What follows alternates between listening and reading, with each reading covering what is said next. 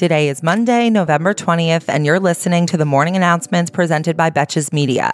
I'm your host, Sami Sage, and the morning announcements is your daily five minute breakdown of the headlines that isn't afraid to take a side and roast the most consequential reality show there is our government. This episode is brought to you by Thrive Causemetics. You all know how much I love Thrive, and now that it's about to be holiday season, this is the perfect time to up your makeup game. Or if you're already as big a fan of Thrive as I am, you know their products make the perfect stocking stuffers or white elephant gifts. Their liquid lash extension tubing mascara never fails to draw tons of compliments, and it doesn't clump or smudge. So this holiday season, treat yourself or your loved ones to makeup that you'll feel great in. Try Thrive Causemetics at thrivecausemetics.com slash morning and get an exclusive 20% off your first order. That's Thrive Causemetics, C-A-U-S-E-M-E-T-I-C-S dot com slash morning for 20% off your first order. Much like we reported late last week, Israel and Hamas are still reportedly, quote, closing in on a deal to release some of the Israeli hostages in exchange for a pause in fighting. The status of this reporting hasn't changed for quite a bit, though hopefully it will by the time you hear this podcast. In Gaza, Al Shifa Hospital has stopped functioning as a medical facility entirely, with 31 premature babies whose health condition was said to be rapidly deteriorating were evacuated from the hospital and are expected to be treated in Egypt tomorrow. They'll follow almost 800 people who were evacuated through the Rafah crossing yesterday, including at least 63 medical patients. On the matter of Al Shifa being used as a military enclave, the IDF published video footage showing a tunnel shaft containing electricity wires leading to a blast proof door with a small slot through which to fire weapons. They say that they discovered the entry to the tunnel after they exploded a booby trapped pickup truck in a garage within the Al Shifa complex, and that the entrance was beneath the floor of the garage. The IDF also showed security footage from the morning of October 7th that they say shows two hostages inside Al Shifa Hospital. One of the hostages is from Nepal and another is from Thailand. Meanwhile, in the US, Congress is expected to vote on a military aid package, eventually.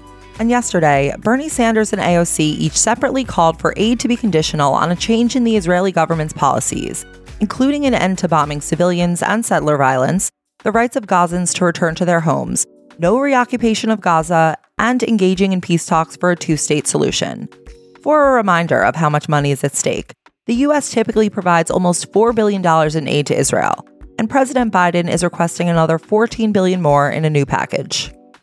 If the international community can agree on anything, it's that we would like to prevent the war between Israel and Hamas from escalating and from expanding into a wider regional, or worse, conflict. To the contrary, yesterday, Iran backed Houthi rebels in Yemen hijacked an Israeli linked ship in the Red Sea and took its 25 crew members hostage.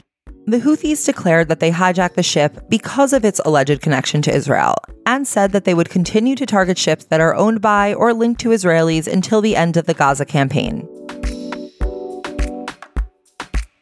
In other international news, Argentina has a new president.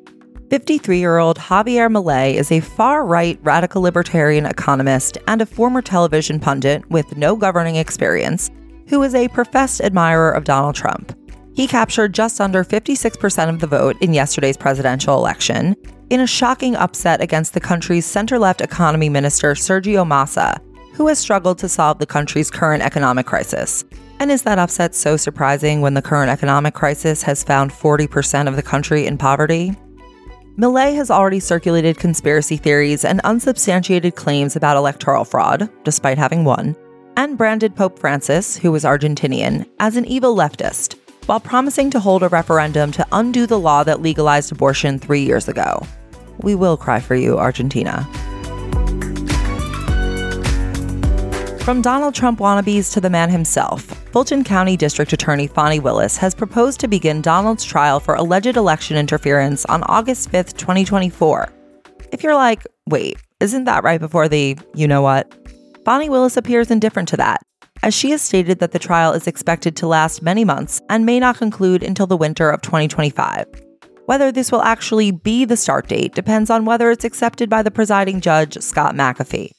Now, this is very legal and very cool. And finally, for today, former First Lady Rosalynn Carter, wife of President Jimmy Carter, passed away yesterday at 96 years old. The Carters were married for 77 years, marking the longest presidential marriage in U.S. history. And Rosalynn was the first First Lady who maintained an East Wing office in the White House, as well as a pioneer of championing mental health.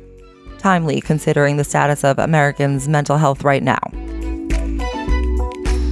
Thank you for listening to the morning announcements presented by Betches Media, and thanks again to our partner Thrive Causemetics. This holiday season, Thrive is the perfect gift to yourself or anyone you love who also loves makeup.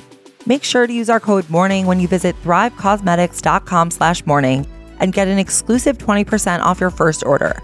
That's Thrive Causemetics, C-A-U-S-E-M-E-T-I-C-S dot com slash morning for 20% off your first order. Until tomorrow, I'm Sami Sage, and now you know what the fuck is going on. Betches.